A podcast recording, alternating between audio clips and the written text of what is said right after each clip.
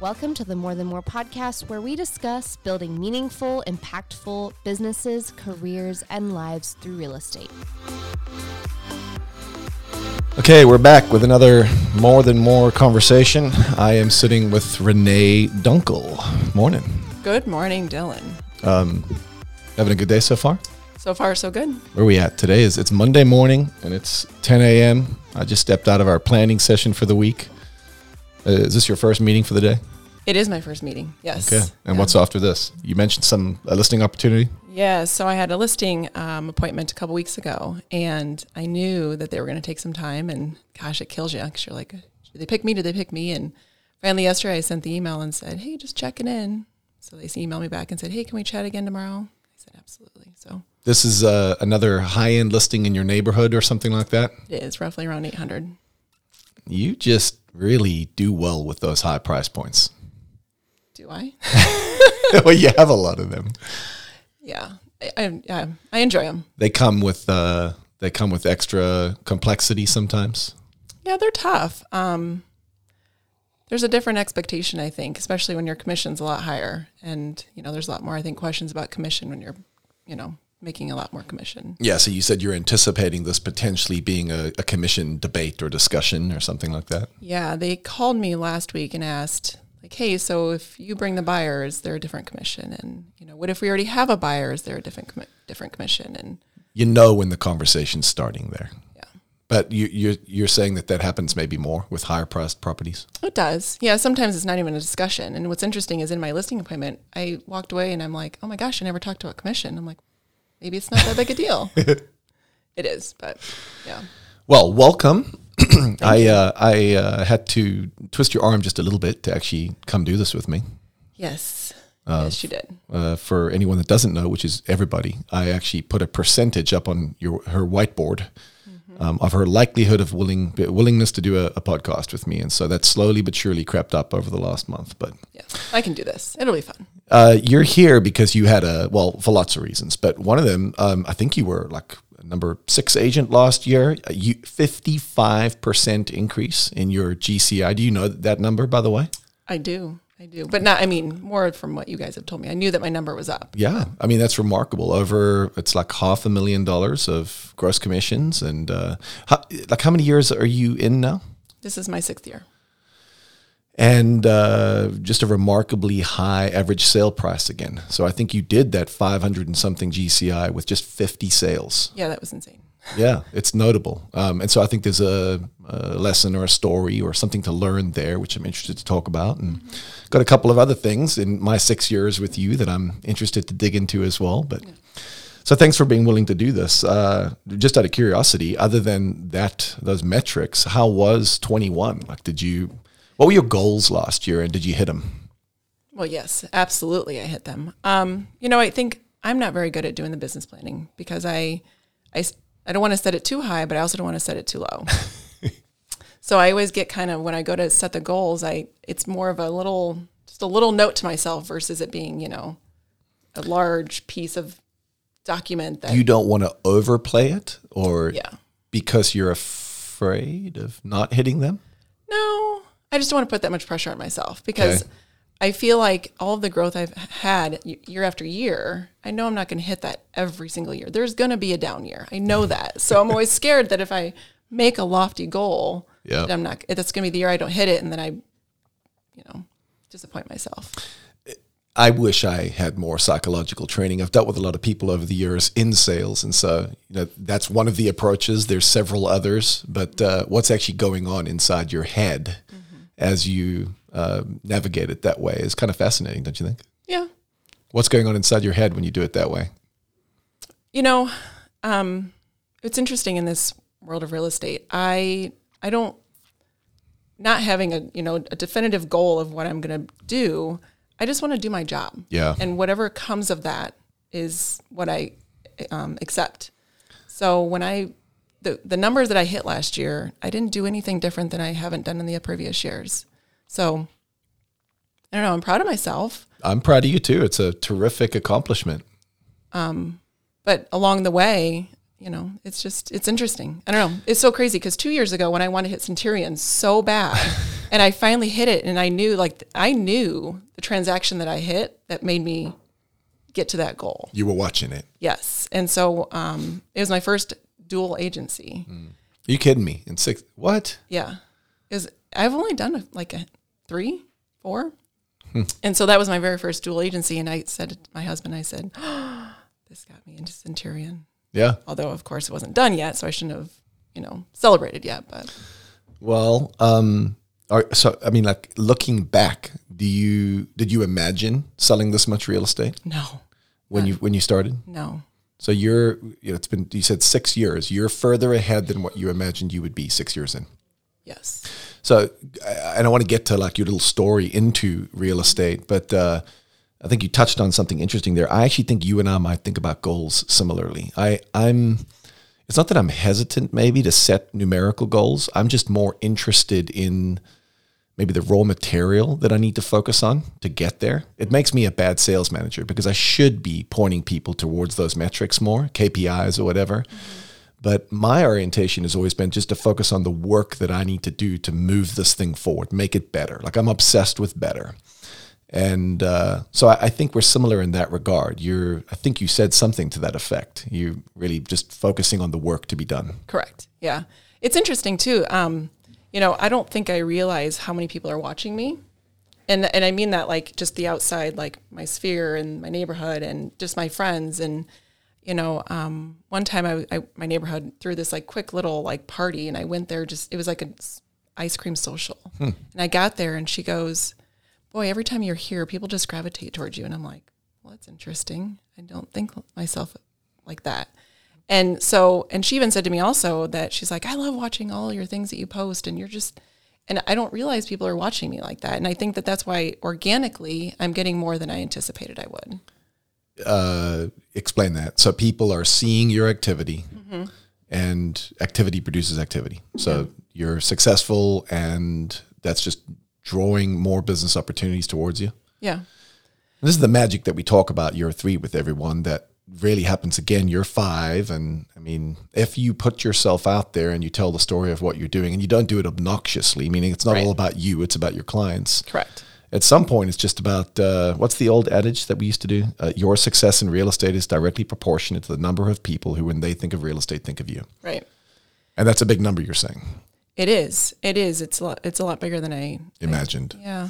There's always been a weird element of, um, you know, we put our faces on our cards, our faces on our signs, and then now everything on social media. There's a strange, what's what's the word? Um, ce- celebrity sort of status to real estate sales. Which is interesting. You don't like that word, do you? no, I don't. I don't. Um, I don't know why. I well, it wasn't what you signed up for. It isn't. Um, I'm I am an introvert. I really am, and so to f- to maybe appear to other people that I'm an extrovert is interesting. Um, I'm quiet, but until you get to know me, then I'll talk your ear off. I'm trying to I'm trying to decide if I know you then. Why? What What did you think I was? no, I know you're an introvert. Yeah. I, I meant you don't talk my ear off. I suppose when I when I knock on your door and we get going, then it, it comes, right? Sure. Yeah. Yeah. Yeah. Well, so take us backwards then. Um, so a remarkable year. Super excited um, for where you're at. I'm interested to hear what you're trying to get done this year. But uh, let's go backwards. I'm specifically interested in your story because you've got some sales experience prior to real estate sales. But let's go all the way back. Where are you from? Uh, the Quad Cities. Okay. Grew up there. How long have you been in the Des Moines area? Oh gosh, my s- ten years ish. Okay. What brought you here? So we had two young kids, um, and I want. So we were in Florida and then North Carolina, and then I wanted to be back with family, having two little ones because my kids were 15 months apart. So Okay. it was tough being apart. So you came back here. and What were you doing at the time? Um, so when we came back to Iowa, I decided I want to be a stay at home mom. Um, love my kids with all my heart, but it's not my gig. I could not do it. I remember going to drop my kids off at the Y, and I'm thinking, oh, this is my free time. And they had to come get me because my daughter was crying, and I'm like, I can't even get away for an hour. So it was time. Like, I, well, How long did you do that for? um, not even six months, probably. It was fast. It was, yeah, or short lived. But, you know, I, my husband and I lived in Florida and I started um, in sales then, working for a food service company, Okay. selling food. And um, I knew that I wanted to leave Florida just because, you know, having young, we had our first one. And then we moved to North Carolina thinking that we'd be halfway, you know, halfway home and closer. And it's not closer. You might as well be in Florida because it's far. And um, when I moved to North Carolina, I got a job with the same company. They transferred me, I mean, in a phone call. It was wonderful. And um, we were there for a year, um, and we had our son there. And then we decided to finally get back to Iowa. And that's when I wanted to be a stay at home mom, I thought. And after six months, I contacted the same company here in Iowa and had a job again within a day. So, because my, my numbers with them were great. Um, so, I mean, I left on really great terms. The can you dig into the stay-at-home mom thing? like what? Because I'm fascinated by this conversation. I feel like, and I say this a lot. I was having this conversation on Friday. I've learned so much from watching a bunch of, especially these strong Urbandale ladies that we have, um, with just amazing drive and vision and business acumen and desire to move forward. And um, I've just learned learned a lot watching. Um, and so, yeah, you, I, let me back up. I couldn't be a stay at home dad. It would, uh, it just wouldn't work for me. Um, and increasingly, I've seen that to be true of a whole bunch of you as well. And I've I've learned to appreciate that in a really cool way. So, just talk me through that. It's not in your it's not in your system. It's not how you're wired. It's not how I'm wired. I feel like um, I don't know. I'm I'm driven by probably just being around people. I mean, even with Cis- Sysco's who I worked for, um, I loved my customers. I loved working with them and um, being around people, just having conversations, like relationships. I love it. I mean, I may say I'm an introvert, but I still do enjoy being around people.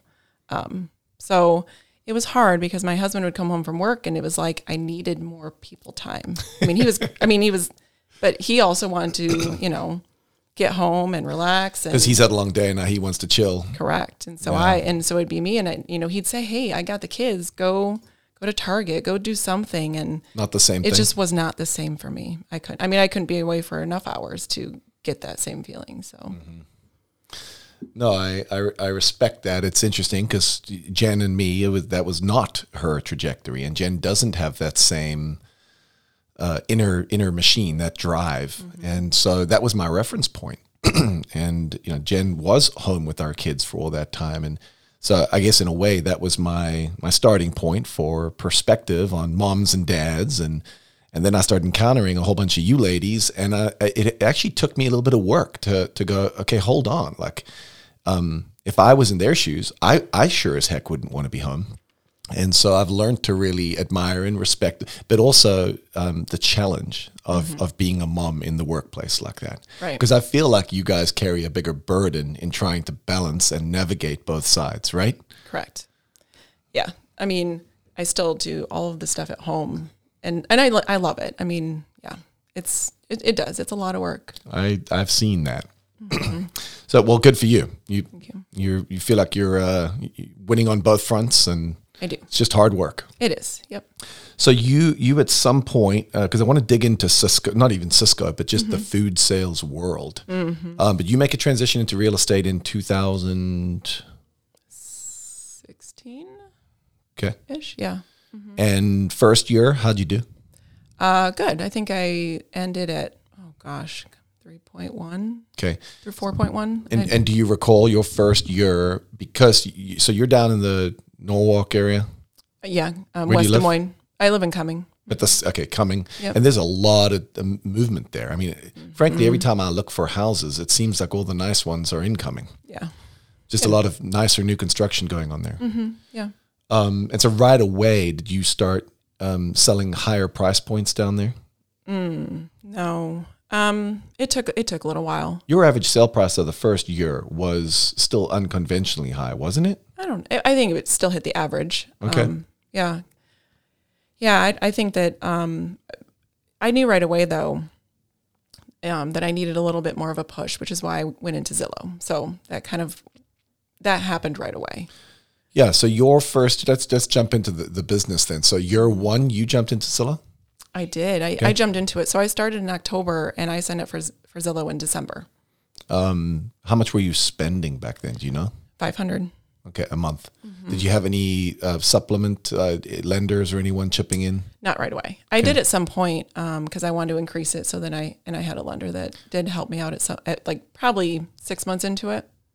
Back then, did we talk about archetypes when when you came on board? I don't remember if it was right away, but I think that that's part of something I, I'd love to talk about too. Because with Sysco, it was you know um, cold cold cold calling. Prospector. Now I hated it. I hated it. Okay. I mean, which is interesting because with Sysco, I kind of was that person that if someone lost the, you know, restaurant or lost lost the, their that customer, I was the one they brought in um, because it was more about the relationship and trying to gain that relationship back. So yes, I had to do cold calling, but I was also the one that was. I, I mean, I like didn't trying lo- to salvage yeah clients. and I didn't lose customers very often. It was very rare I lost customers. So hold on though. I want to back up because I actually want to understand. I'm not sure that I understood exactly what you did, and Okay. Mm-hmm. a lot of people don't know the industry. But so let's come back to the whole prospector converter thing Okay. on, the Zillow side. But let's let's jump into Sysco then. Okay. So what did you do? I would sell food to restaurants, schools, um, retirement communities. You've got an existing client list and some prospects. yes. So when you when you get done with training, you get like a small like I don't know twenty thousand dollars worth of business a week or something like that. Um, I, don't- I guess I don't know the numbers anymore very well, but they gave you like you know so many customers to start with, and they weren't usually the best of customers. And those are ones just to service and work to try and maybe up the ante with. Correct. So, I mean, you'd have to raise your, I mean, because you, you had pricing at your fingertips. So, you know, if a case of french fries was $25, you could up that to 27 or 28 to try to gain more commission in your pocket. Interesting. Mm-hmm. How'd that feel? Hated it Yeah, that's because it's just not me. I mean, like, I want to, I, I want to be fair. I want to make some money, but I also don't want to gouge you and charging you $30, but that's what they, you know, that's what you're pushed to do. And it's interesting because, I mean, you, you're selling in, you know, one customer, say 100 line items. And if you just increase by 50 cents every one, I mean, you've got customers that are paying attention to all those pricing. Okay, so you've got an existing client list that you're provided as a you're at like a 1099 or W two W-2. You're a W2 employee. You've got some base, but mostly commission, Um, base plus commission. base plus commission. And on the existing clients, your way to increase margin is to increase prices. Mm-hmm. And or lines. Yep. Okay. So more. So you know, if if you go into a restaurant and they've got two purveyors, um, you know, you're trying to get some of that business from the other person. okay, So that makes me think of episodes of uh, Mi- Michael Scott competing with. Do you watch The Office? no, Oh, cheapers. I know. These jokes are just wasted on people who don't watch The Office. Okay, well, someone out there can picture an episode that I'm talking about. But then you've got then you've got a prospect list, and you're getting that from no, the- I the don't get a list. Mm-mm. Nope. But I you've just, Mm-hmm. got a you've got a region then that you're able to prospect within. So you're assigned a territory. yeah, and it's I mean anywhere in the Des Moines metro. I mean, I could I could have gone down to Norwalk. I could have gone not necessarily to Ames, but how do you know that you're not calling on a restaurant or whatever that all you, you would know who is on your client list already so you you wouldn't obviously compete within the walls Yeah, but we're, I mean, it's different than real estate. I mean, you, you know all of your people. Okay. You know all of the salespeople. You're in sales meetings all the time together. You know typically what, you know, restaurants people have or so was there poaching could you try and No. okay so you wouldn't solicit a restaurant that one of your colleagues already had correct. But there might be a restaurant that uh, a different organization company had Mm-hmm. and you would go in and try and win that business Correct. okay and so you're just scrounging for this list like how do you find the list Um, I don't know. I mean, you just, that's, it's cold calling. You, you know, if I'm driving and I'm like, oh, I wonder if they're a Sysco client, I walk in the back door and I talk to them. wow Hated it. different world right yes. Okay, and so how did you do in that space? I mean, did you were I you thrived. I mean, it was it was a great. I mean, I did I did really well. Um, again, I think it came as a surprise then too because I just did my job. Honestly, it just came back Yeah. to I just did my job, and um, but it still wasn't very like I don't know. I just loved having that list of of customers already and just trying to grow the business within those clients because I knew them and I knew they trusted me and so it was easier to grow my business with business that I already had versus walking into the back door of somebody's restaurant. So So you say you thrived. You thrived more on doing a great job servicing the, the existing clientele and building that Mm-hmm. Yeah. than you did. Was there any like referral business then inside that space? Not a ton. No, not really. Um, I mean, I made so when I so when I was in um, when I first started back with Iowa at Sysco, Iowa, I made Rookie of the Year that year. Um, and then year after year, I, I mean, I just did. I mean, fairly well. And so it's interesting because I mean, I'd love to tell the story of when I left Sysco because it felt great. Um, because I left a really, really six figure salary to come into real estate, and it had nothing to do with the money. It was my happiness. So Yeah. So talk through that part. What what was other than the prospecting end of this thing? What what else maybe was unfulfilling about that? Help, me understand the difference. Um, you know what's I, I okay, so I went into that business because I loved being in restaurants. So I I mean, You mean like as a customer? well, yes, yes, that. But um, I at 14 years old starting started working in an ice cream shop. So Okay. it was my world. I, I was a waitress through college, so it was easy. And even after college, I worked for a restaurant supply company. So like restaurants were my Got it. life. Um, so it was easy. But then again, when I'm selling food to a chef, I don't know anything about that food. So how am I supposed to sell this big piece of meat to a chef and he's asking me questions? Yes, I can be trained on it, but it's it's not organic. You know, I don't know enough. So it was uncomfortable to sometimes try to sell something that I don't really have that passion for. You weren't passionate about food. Correct. You were passionate about, or did you have any passion in that space? It sounds like you liked the. I indi- liked the I liked the industry. I just didn't the food part of it just wasn't it just wasn't I don't know. Didn't fulfill me. It, there's something there. I've been thinking about um, doing a little series here of returning to the fundamentals. Um, and I always think about product, price, promotion. And I think about what I love about this industry is the product isn't, a, you said a piece of meat. the product isn't some thing, some widget, right? You're the mm-hmm. product. And that seems like such a big game changer for people, especially people who aren't, who don't naturally love the sale itself mm-hmm. but they love helping people or they love increasing somebody's opportunity. And so you're actually selling value as mm-hmm. opposed to a product with a price on it. right. Um, that feels like part of what is inside of your story.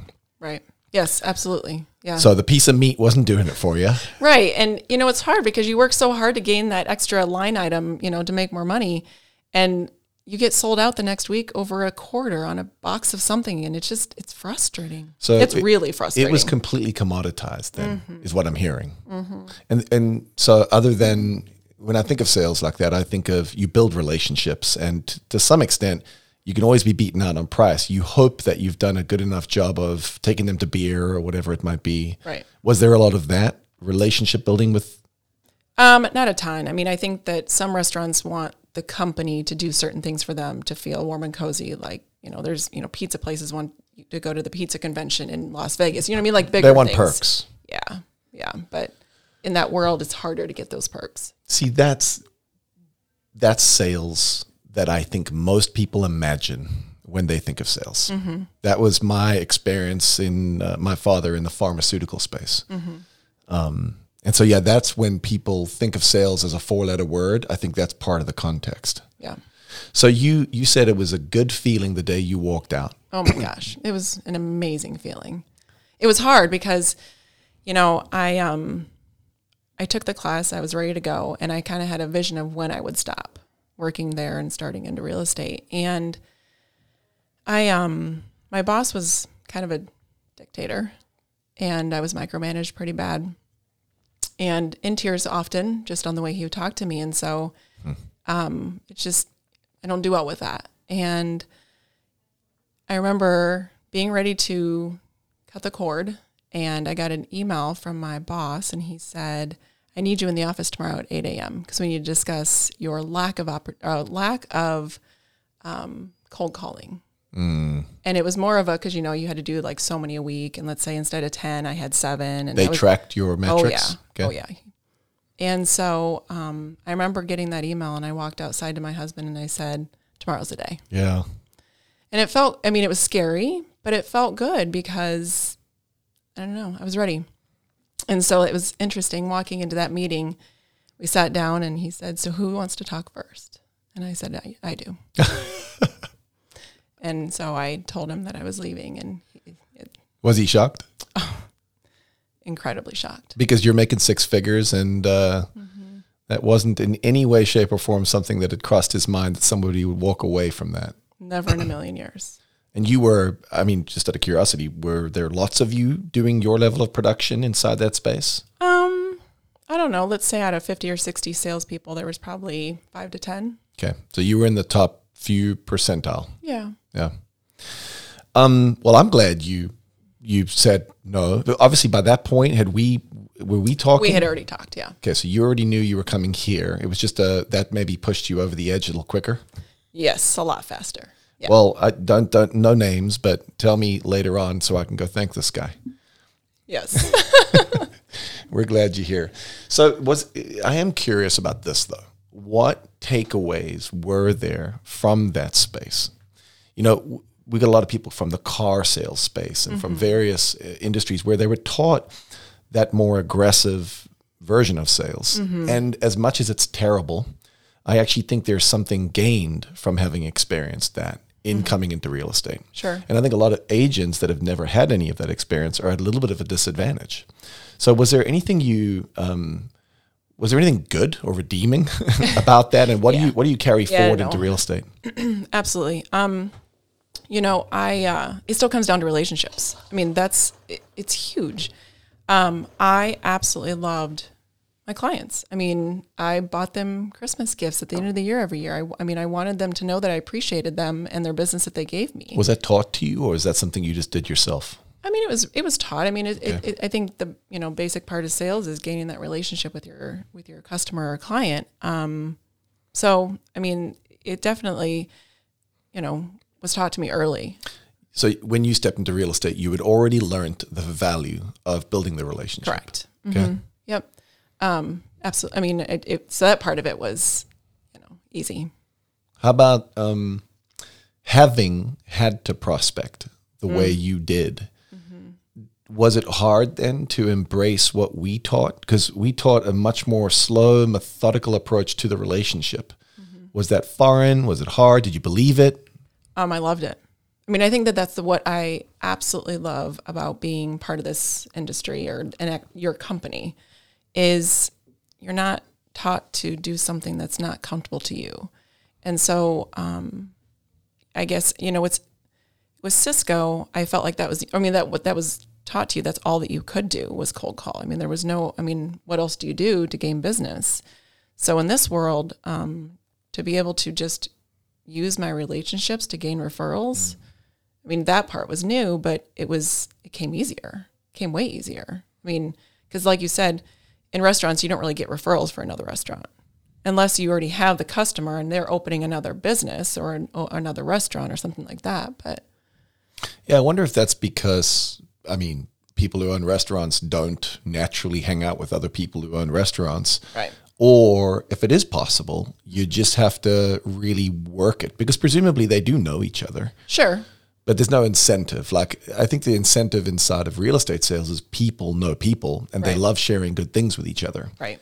But that's more because we all have a social sphere of influence in church groups and whatever. But with restaurant owners, it's so, it's not like these guys are necessarily buddies, right? Correct. So do- you don't have the same social incentive to refer someone. Correct. You're like a vendor, or, right. Right. so th- which is why it was more commoditized. It's basically down to the price, Correct. unless someone's got a notably better piece of meat. Right. Which you try to sell. yeah. You pretend that you have the best piece of meat, Correct. but and that's the problem is if you don't believe that you actually do. Um, that's the hard sale, And- and not not that it's not possible to do, but it doesn't feel right inside. Correct. Yeah. no, that this is the stuff that makes me ridiculously grateful for our industry and, and what our product is. You good there? Yep. Um, okay, so back up to the archetypes thing. Yeah. Um, You you didn't say this specifically, but what I'm hearing you say is all you were taught was prospector. And coming here, you you've obviously got a touch of converter in you. Yeah, absolutely. Hence your desire to get the Zillow to fill the funnel, and you've been doing that the whole way through. Yeah, and you know, I think I mean back up a little bit. I think that that also comes from Sysco because sometimes with Sysco you would get leads, and I could convert those. Like those, I mean, I that. thrived on those. Okay. Yeah, so I I think that's why quickly I knew that I wanted something like that Okay. because I also wanted to work right now. I didn't want to wait. Did you try anything other than Zillow? Um, yeah, I mean, I tried to, you know, I, I you know, taking the Buffini class right away. I meant, sorry, Oh. more on the converter side. Like, did you try Oh. lead sources or you jumped straight into Zillow and it worked for you? Correct. Okay. Yep. Yep. And that's evolved over the years. I mean, the, the way the leads came to you six years ago is not the same as today, right? Yeah, I know. It Better or worse? I don't like it. You don't I don't like like the way they come to me now. Um, and it's mainly because um, I enjoyed being able to get a text, and if I'm at a softball game, I can text them back right away. Versus, oh crud, now I have to walk away. Got so it. that you know, it just it it interrupts my life a little bit more. Is the conversion any better though? I don't think so. Okay. Yeah, what I've learned is really good converters, and we've got a few of them in the company, mm-hmm. agree with you. Mm-hmm. they actually prefer when the work was on you to go do the conversion. Mm-hmm. And then not so great converters, maybe that makes it sound like they're better or worse, but uh, certain agents actually prefer how it's structured right now because they've taken it slightly further down the channel. Right. Right. But you felt like you had it. If you could just get the name of the number, you knew how to steer it. Absolutely. Yeah. yeah. And so, what portion of your business has Zillow been? I mean, you probably don't have that number, but Um, I mean, I know I know that my return on investment right away was huge, um, and the return on investment obviously is still there. But I'm starting to notice the shift, Yeah. which is huge for this year. Um, on what my moving towards repeat and referral. correct, Yeah, yeah, it's it's well, I was going to say it's organic, and it is and it isn't. On the one hand, in time, of course, eventually you've got more repeat. If you did a good job for people, correct, which you said earlier, I just did my job. Um, if you just do a good job for people, that naturally builds. Um, but if you're in any way intentional about it, like calls, notes, pop-bys, staying in touch client parties, then it, it really starts to build. And there's sort of a hockey stick moment where slowly but surely it starts to take up more and more of your, your opportunity. right, yeah. So you're sticking with Zillow though moving forward. Um, for now, but it's definitely on my list of possibly removing. Interesting. saying it out loud. We are recording, but Yeah, I don't yeah. think they're listening. So Okay, good. you'll be fine. Um, it's just interesting because, like, uh, you know, this year already, I have one pending Zillow lead, and I have seven now, I think. And out of those seven, only one of them, and it's a small one. And all of the buyers that I have right now that are looking, not very many of them are from Zillow. Yeah. Um, well, I think that's a beautiful story. um, I think that's part of what we've always taught is, uh, regardless of what your archetype is, the goal is to fill the funnel in order to create a remarkable client experience, ultimately to get repeat and referral business. Right. And even though there's a great ROI from Zillow or Realtor, whatever leads you've got, there's nothing that beats the ROI of a repeat or referral Right. uh, lead. Right. So that's fun. And a lot of this is coming from, um, I mean, is most of your business down in that western, southwestern corner? Or Yeah, for the most part. Um, sometimes, you know, Pleasant Hill, sometimes Ankeny. It's Yeah. not as much, but typically it comes from that side. and just out of curiosity, um, what are you doing intentionally in terms of your sphere and past clients? And talk me through that a little bit. Um, I feel like I can always do better, but I, I mean, I do pop-bys. I try to regularly do pop-bys. Um, I, you know, one year anniversaries, try to remind, you know, happy anniversary, stuff like that. I've only had one client party right before COVID. And then, um, so I haven't done one since then. Um, so, I mean, that's on my radar this year is getting a client party, but I'm also, it kind of ties back into the house hunter thing. Yeah. Yeah. So, So instead of having a client party, I'm gonna have a watch party. I'm saying that out loud too. So, when, hold on, this hasn't come out yet? no, Okay. So let's back up. Um, it was how, how long ago? You were featured on House Hunters. uh, yes, When I, was this? um, so I recorded in October. Okay. Um, so and it doesn't come out. I mean, they just they don't really give you a timeline. They say anywhere from two to six months from now, and it could be eight months from now. And they say they give you about a week's notice of when it's going to air. This is like when you get calls from local TV stations or something. They like, hey, we're doing a feature this evening. we need to interview someone. Yeah, yeah. Are you So- available? So how was the experience? Um, it was um, I don't know. I guess it's an when I first got the email saying like, "Hey, would you like to be featured on House Hunters?"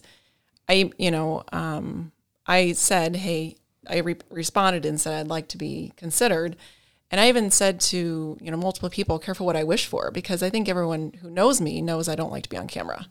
So, but I mean, I watched House Hunters forever when I was younger. I mean, I just watched it all the time. I don't watch it anymore. Um, but yeah, so So it felt like a, a, a good thing or a privilege to do it. yeah, absolutely.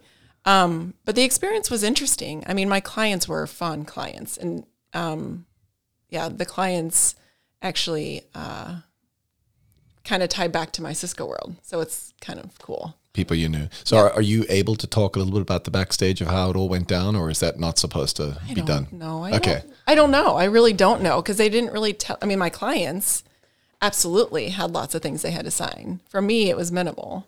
Um, I mean, I can't say what who they are and stuff like Because that. right? technically, just tell me to shut up anytime, but technically they'd already bought the house. correct. And so it, it's it's filmed retroactively, yes, which is interesting, right? Because it's Mm-hmm. a it feels maybe less organic than what you would imagine. right. Yeah, and so it was. It, it was what was hard at the time is that you know they close on their new home and then we, we record. Interesting.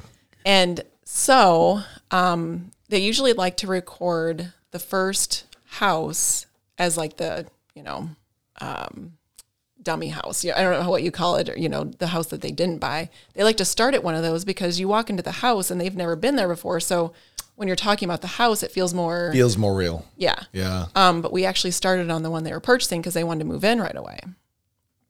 And so um, it was difficult. It was extremely difficult. And the producer was extremely tough on us. So I remember doing, because the first thing you do is you do a first tour. And, you know, when you walk through a house, you're not talking about everything in the room for five minutes. You're, you know, you do a tour in There's 10 only minutes. so much to say, right? Correct. But they want you to talk about everything in the room for five minutes. And so it doesn't feel That's hard. like a normal showing. And, and you're in the house they've already walked through. So the first walkthrough, she comes back and, you know, she comes out and she was just like, well, that's not what I was looking for. And we are like, oh, I mean, it was kind of, but yeah. The first, first day was tough. I use the word authenticity a lot. It's one of my Mm-hmm. favorite. Well, it's it's one of the most important values I have about people and about myself, and so that that feels like it would be really hard because it's totally inauthentic. Correct. yes. Yeah. Um, okay, so are you excited for it to come out? A little nervous, or Oh, I'm extremely nervous because I don't get to see it. I mean, like it comes out and everybody else gets to see it too at the same time. So, I mean, let it go. okay, but That's we have no idea when. No, we Okay. don't. And so my client party, I was going to do a client party and didn't do a watch party, but I was, you know, I'm just going to do one big party. I mean, who knows what it's going to look like, but because I don't get to plan it ahead of time, you know, once I find out when it, I mean, here's the thing, it's going to air on a Tuesday, Wednesday, Thursday. I can't have a party on a Wednesday or Thursday. I mean, it's just not. So I'm going to have it on the Friday after and I'm going to try not to watch it. And yeah, Yeah. Well, good for you. I mean, that's a fun opportunity, and yeah. I know a lot of people who have actually been chasing trying to get on House Hunters for a while, and you beat them to the punch. So Yes. good for you. It was fun. Um, well, you'll let me know when that happens, or let us know. Or, okay. Possibly. I'm going to find out one way or the other. Yeah. Yes.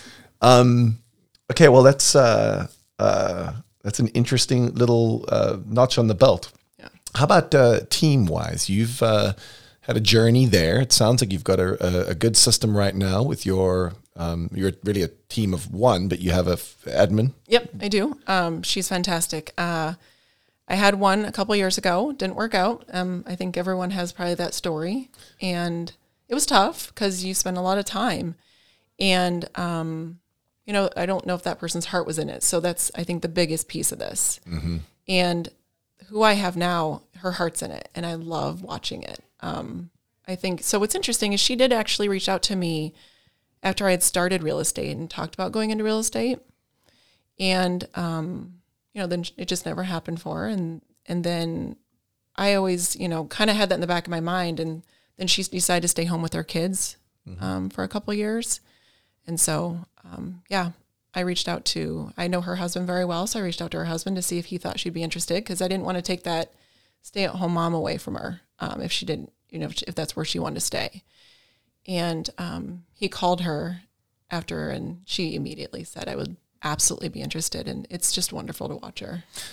It's good. There's lots there. One, it didn't happen right away. Uh, you have to bump your shin a couple times, and I think a lot of our top agents have had to learn that lesson the hard way. Yeah. Love the second thing you said. People are gonna like want it, right? They're gonna have their heart in it. Yep. and uh, that's a lesson that's hard learned. But I think we're learning that as a company right now as well. Um, but you're you got a good structure right now. You did somewhere around 50 sides, 18 million, whatever it is. and you did that really as a single agent with is it part time administrative She's support? part time. Okay. Yep. She started in August. Any any future changes there? No desire to build a big team or anything like that. Yep, no desire to build a team. Um, I I I hired her not necessarily as my assistant, but I like as a team member. Okay. Um, I think she wants to be, or I want her to be uh, licensed, and she's on her way there. I think we've got her scheduled to get that license. Awesome. And it's not necessarily also to be an agent, but just to be able to help me where I need it. So vacation stuff like that. So Good. No, it's fun. It's it's exciting to see more and more of you find good partnerships, and uh, and even that there's there's always risk. There's always pe- people's lives change, yep, um, but it is it is part of busting through the ceiling of complexity, right? right. So how about this year? I, I want to jump into some psychology of sales conversation with you real quick. But Okay. uh, this year goals, what's what's on the agenda for you? You know, um, back to those goals that I don't like to write. Um, I'm giving myself a little grace this year because last year, what's interesting, I had a sale last year that I don't know if I'll ever, ever, ever have another sale like I had last year. So I, I dual agent two listings that were higher end, and I had a fifth transaction within that. That all, I mean, all tied together. Yeah, Um, I mean, and that right there was like three point three million dollars. Yeah. So um, I removed that out of my you're not banking on that every year. no. so um, yeah, I'm giving myself a little grace. That is my you know lofty goal is to meet my what I did last year, Okay. but um, I did decrease a little bit as my main goal. Well, I've I've kind of got your number, not production number, but I, I think I've got you figured out in that regard. You you yeah, like you said earlier, you don't want to set something too high because I think it's important to you to try and achieve your goals. And then we got some people that just like to set, I'm going to go to the moon and then do cartwheels on it. Yeah, Um, And so yeah, you got to know yourself. I think is a big part of this. It's Yeah. the whole thing's about kind of hacking your own system to figure out how to motivate yourself forward. right. How about um, anything less production oriented? Anything big you're working on this year? Um, I think it's still streamlining my business. I I think that I've been um, because I've mostly been doing it myself. I have a lot of things in my mind that I want to do, but I'm not very good at execute executing those. Okay. So, I mean, again, that's why I needed that assistant so bad because I need to take those things that I have in my mind and actually execute them better. Um, and that's more just like you know the client experience because Yep. when you're by yourself, you, I mean, it things things don't go always the way you want them to go because you're too busy doing other things. And so, um, yeah, I mean, my my what's the word system or it's still still work in progress, Whose isn't?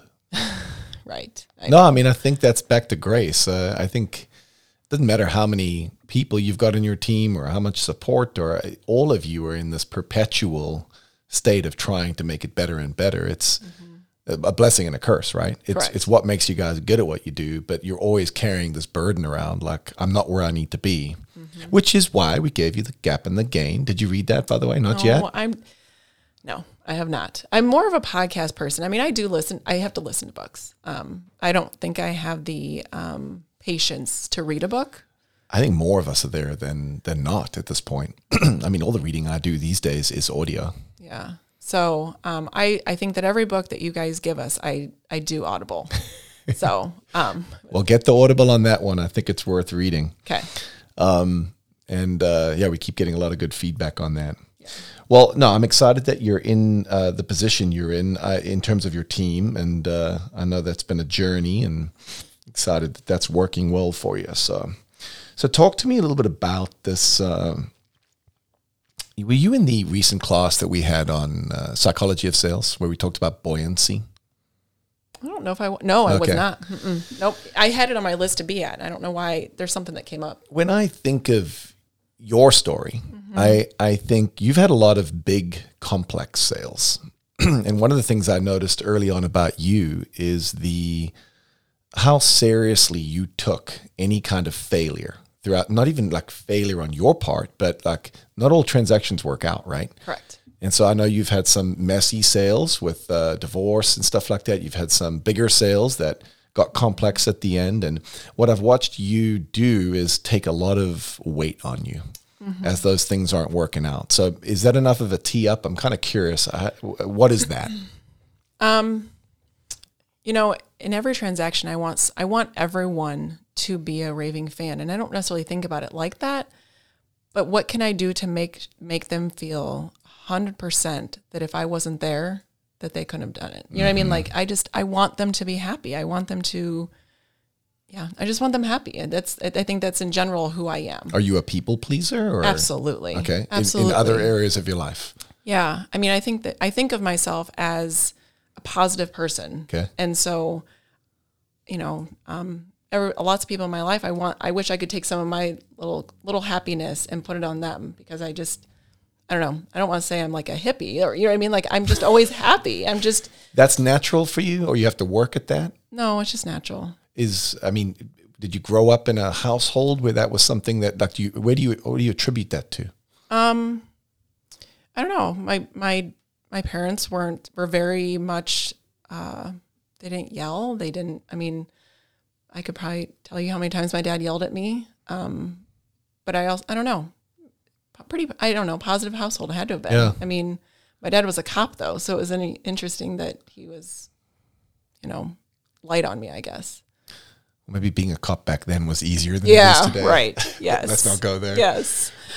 so Um, you're naturally positive. You're mm-hmm. a people pleaser. It's fun. I love what you said. You actually want to take a little bit of your happiness or perspective and inject it into other people sometimes. Yes, I do. So it's in that context that when something goes south in a sale, Mm-hmm. you you carry that heavier or I do. I mean, I think that my very first um, tears in this job um, were one of those listings, my very, very first higher end listing.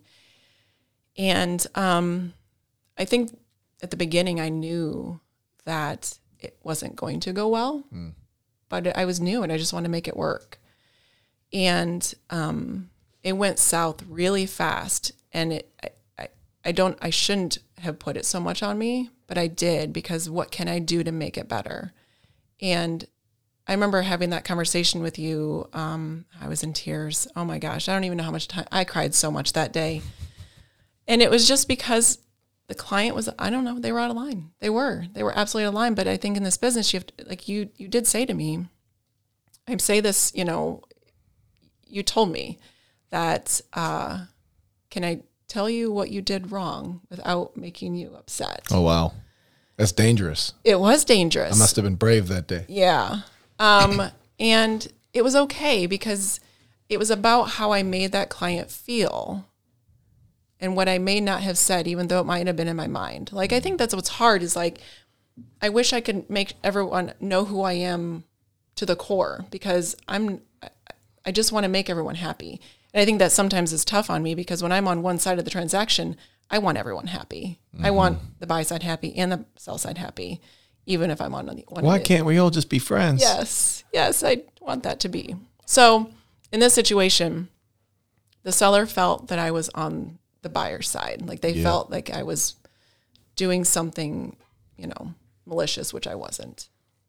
It was hard. It was really hard. Um, and you did tell me, you said, I think that you just made her feel a certain way. And so I called her and I said, I apologized. And I said, you know, this is how I should have handled it. And I apologize. And, you know, what's interesting is the husband um, was very much like, no, no, no, this was all on us. And she was very much like, nope, you were right. You did something wrong. So it was really, it was, That was hard. it was hard, but I got through it. I did get through it. And I, I know that those are things in this world of real estate that make me stronger, make me a better real estate agent today. So would you say that you're you've gotten thicker skin on this over six years, or is it still the same? maybe a little bit thicker, but um, it's still the same. I mean, I still take things very personally, um, but that's okay. I mean, I can handle it. even if even if a few tears tears are shed, it's okay. Well, you're not alone on it. Uh, what, what I think what I've noticed on this is uh, the trend starts with people who actually care. Like if you truly are just in it for, you know, first there's people who are, are obsessed with the outcome of the sale because they have already spent the money in their head. Yep. And so one of the first things I've always had to work to do when we have a troublesome sale is get the agent to, to lose the money immediately. You, you just need to stop to whatever check you thought you were going to earn, get rid of it because that allows you to focus on the people and the outcome, uh, regardless of whether or not you're going to get paid. Right. But that's not really you. You're more people who really care about the people in the transaction and, and pleasing them, and you want everyone to be happy. Um, yeah, it's a different thing going on in your head. and what I've seen is it's it's a blessing and a curse. People who really care about the clients and the outcome have a tendency to carry this weight more heavily than others. Um, and that's that's it's not helpful. Correct. And so learning to separate yourself from that is a challenge. And you don't want to separate yourself so far that you stop caring because you're, ne- you're never going to do that. Correct. Never. Nope. Nope. So the skin gets a little thicker. What else helps with that in time? I mean, does it get any easier? Um, Does your perspective grow on this? I don't know. I, I, I think that I'm still in a place where I probably allow things to bother me. And I hope that I get to a better place where I can either say, okay, you know what, this is a transaction that's not going to work for me and let it go. I think that's because I'm still, I still feel like, no, I can do this. I can do this. and, and so I don't know. Which It's- which it's you tough. could if it was just you, but the problem is there's, There's- multiple other people involved. Yeah. Yeah. Um, yeah, my last divorce one that was really tough. Um, I kept trying everything I could think of to make it better and it just kept going the wrong way. And I did. I mean, I was let go from that that transaction or let go from that listing.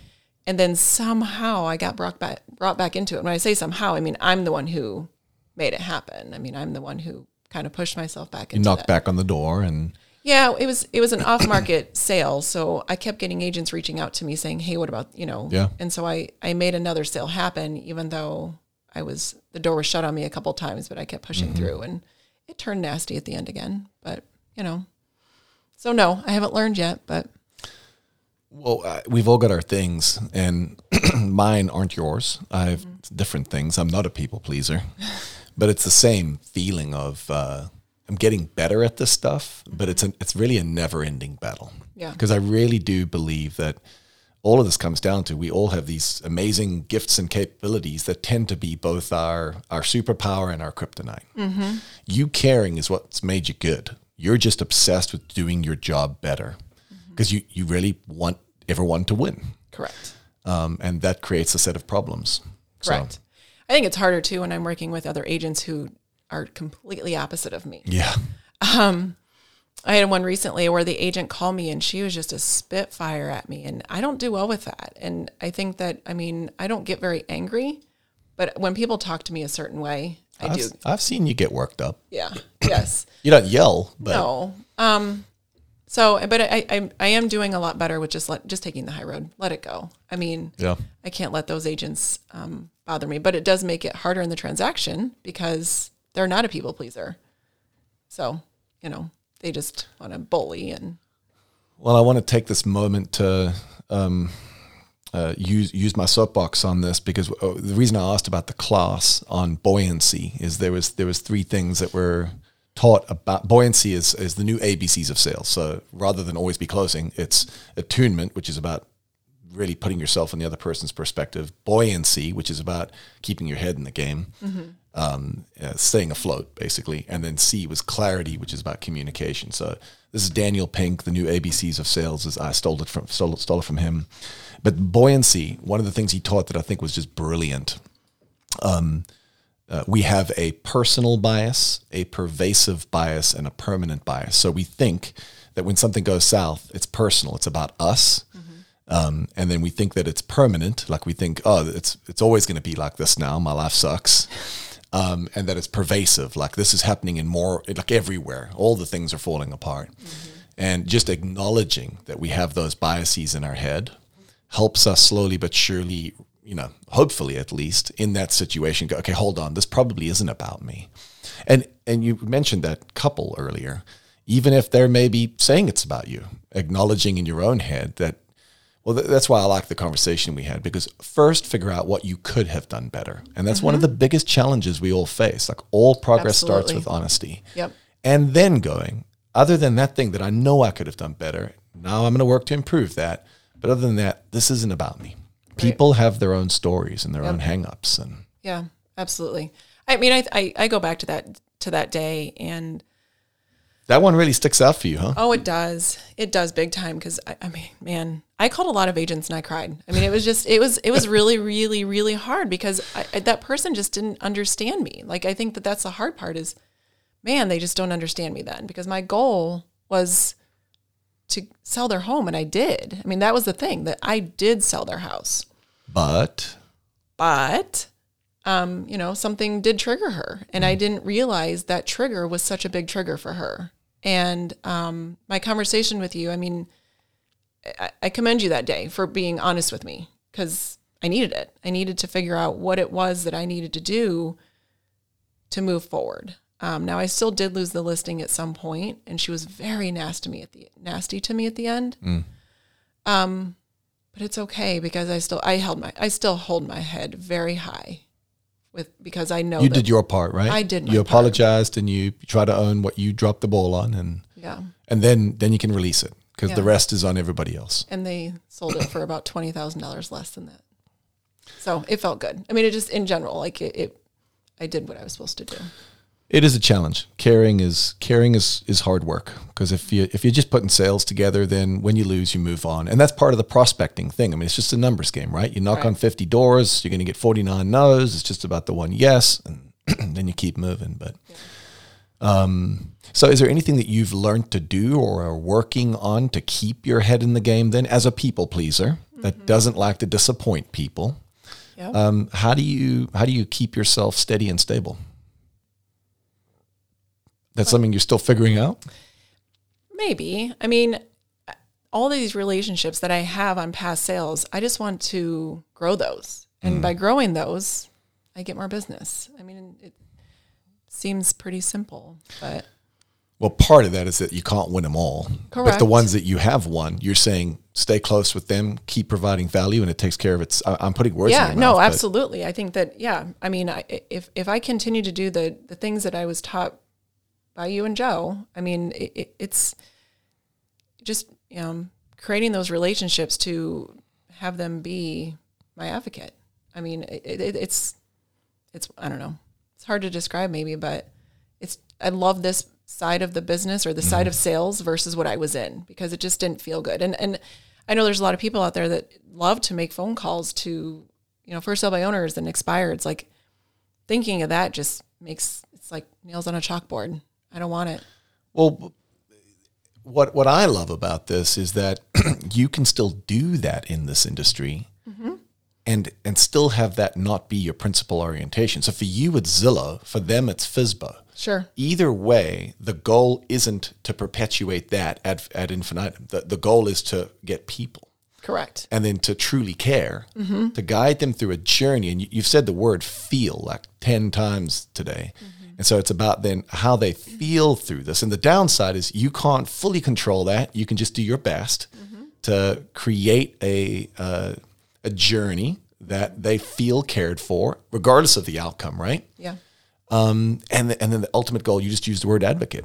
Uh, this idea, it's so ridiculously simple, Right. but it takes time. Yep. And yeah, I, I just think the beauty with agent archetypes, as uh, simple as the idea is, is it starts with we're all different. There's different ways to fill the funnel, but at the end of the day, we're all trying to point towards something bigger than that. Regardless of where the leads come from, it's about the people and their feelings and their experience. Yeah. Yeah. And I didn't start Zillow just because I wanted a transaction. I started Zillow because I wanted to meet more people. So Exactly. You know, I think some people don't realize that. I mean, my relationships that I've gained with a lot, some Zillow. I mean, a lot of my Zillow clients. Yeah. They're, I mean, they're friends. They're not just people from Zillow. It's awesome. Yeah. I didn't grow up here, so I think that's what made me even feel like I wanted to meet more people. Is I need to get in front of more people who want to buy real estate. Well, it's it's yeah, I think it's working. You've done a good job there, and so I'm interested to see three years from now as as things keep evolving, as your database and your po- your advocates keep Mm-hmm. growing. At uh, at some point, is there a decoupling on that? Um, Right. time will tell. Right. Okay, anything else uh, that you're focused on this year? I'm just kind of curious. Like, where's your head at, even on the market right now? Like, how are you feeling coming into this year? It's pretty crazy out there, right? It is crazy. Um, it, it sucks to have a list of buyers where you don't have, you know, property to sell them. You do have that right now. A bunch of people. I do, and in, in good price points. I mean, I have, you know, one buyer that would buy a two million dollar property if I could find the right one. Um, but it's just a lot of, you know, networking with agents, not just within our walls, but outside of the walls. And I, you know, What does that mean? Are you picking up the phone? Are you just e- texting people? Like, Yeah. Um, so, you know, I have clients looking in the South of Grand and Waterbury area, and I don't sell a lot there, but I know, know the agents. Yeah. So I just reach out to those agents and just say, who do you have or what do you have coming? And I'd say 50% of them are willing to share. So, um, you know, a lot more hold on. 50% of them then aren't? are, yeah. Really? You're Yeah. getting you're getting agents say, "Well, I've got something, but Mm. um, There's a certain brokerage that uh, very yeah, no names." Nope. Uh, that, that, that, that make it very clear that the agent shouldn't be sharing information. So I don't even get a response back from them Interesting. for that reason. That's a mindset thing. I mean, that's just Yeah. crazy because there's so much to go around, and and pairing people up like that is such a service to the Mm-hmm. customer right now. Right. Yeah. So I'm doing that and I'm doing, you know, mailers and um, stuff like that to, to start. Get in the path and open doors. yeah. Yeah. Um, so it's tough, but I, I don't, I, I guess I don't try to focus on it too much. I just, you know, try to find what they're looking for. Yeah. Just do your job. Just do my job. I think that's. Uh, I think that that one stuck with me. I'm. I'm that's my title here. um, okay, well let's uh, let's wrap this up, man. We've been chatting for an hour already. That uh, Wow. went really quickly. Few few rapid fires for Oh, you. no. No, these are these are important. I, I like these. Um, Okay. Well, I actually gain insight from these. But uh, so you're six years in. At, at, what would you What would you tell uh, one year one year into the business, Renee? Advice that you would offer yourself looking back. Oh man, it would have to do with that. Don't think take things so personally. Okay. Man, um, get past it faster, which I can do now. Um, you know how many sleepless nights I had waking up thinking of that thing that bothered me, um, which I still do sometimes, but um, I can get past it a lot faster. I think you're always going to carry that with you uh, because it's your kryptonite. Yeah. It's also the thing that makes you remarkably good with your clients. So don't throw the baby out with the bathwater. But I love what you said. Get over it quicker. Yeah. Yeah. Okay, good. Um, do you think you would take that advice if you heard yourself say it? no, you have to go through it. I think you. It's just time. Time. What's funny is that six years from now, there's another Renee, your future self, and she might offer that same advice to you Right. today, right? Yeah. Possibly. Very possible. Um, okay, what are you excited about right now? What's next? Hmm. I'm excited about my team. I'm, I'm really excited to see how uh, how we grow. I really am. Um, I think that Ashley is going to bring a ton more to my business that we don't even know yet. Yeah. So finding the right people and getting them in the right seats. It's it's amazing how the the multiplier that that is. yeah, Um, is anything keeping you up at night? What's uh what's not good right now, or what are you what are you concerned about in the future? um, I don't I don't know. I don't. You know, what's hard is I don't focus on that. It's I Love it. do not focus on what the negative could be five years from now, a year from now. I focus on today. That's good. Yeah. It's a great answer. Thanks. Um, that's that's a superpower right there. So you're more worried about the past. Yeah. Uh, yeah. Okay, what's one thing? If there's one thing you know you need to improve this year, one thing that would uh, be the biggest multiplier, what would that be? Hmm. Boy. I, I need to focus more on my system. I do. I mean, it started. That's what's interesting is it started. It's just a matter of making it better and doing it more often. I mean, I'm I'm really great at the beginning of a transaction and then it just I get so busy that I forget to do certain things. I need to streamline my system. And what do you need to do to make that happen? Is this about scheduling time to work on, not in? Yeah, probably. Yeah, because I let the day in day the day in and day out stuff um, occupy my time. Okay, what's your plan to do that? Mm-hmm. Um, I think that getting me and Ashley to sit down more often where it's just like it's just us time instead of like, hey, what are you doing? What am I doing? I'm working on that. Like it's we need to really work together. And you're giving her permission to get that scheduled with you here on Yes, Ashley can schedule it. Okay, well there you have it. Yeah. We're making progress again. yeah. um Well, I'll uh, uh, I'll let you I'll let you wrap up real quick with any. Do you have any anything else you want to like words of encouragement to everyone? Any? Uh, I'm thinking about your your positive outlook on everything. Well, I'm gonna give a pep talk here. my pep talk. You know, um, I really do. I feel like at the end of the day, I say this all the time. Um, in our world of real estate and in our world of sales, I really hate the sales industry where people steal people. It sucks, and it's the same way it was when I was at Sysco.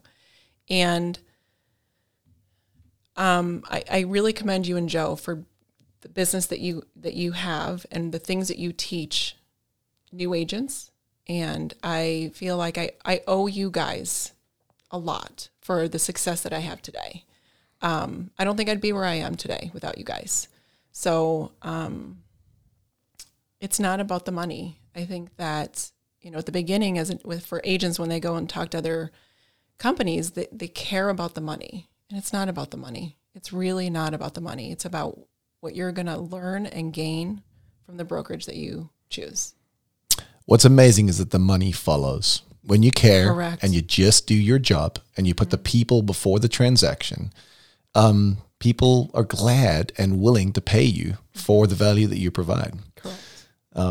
that's what's so beautiful about this whole thing is it starts with this just uh, abundance mindset about humanity and people and services and all opportunity lies on the other side of value. And so these core values that we have and espouse they're not just i'm looking at these posters they're not just stickers on the wall.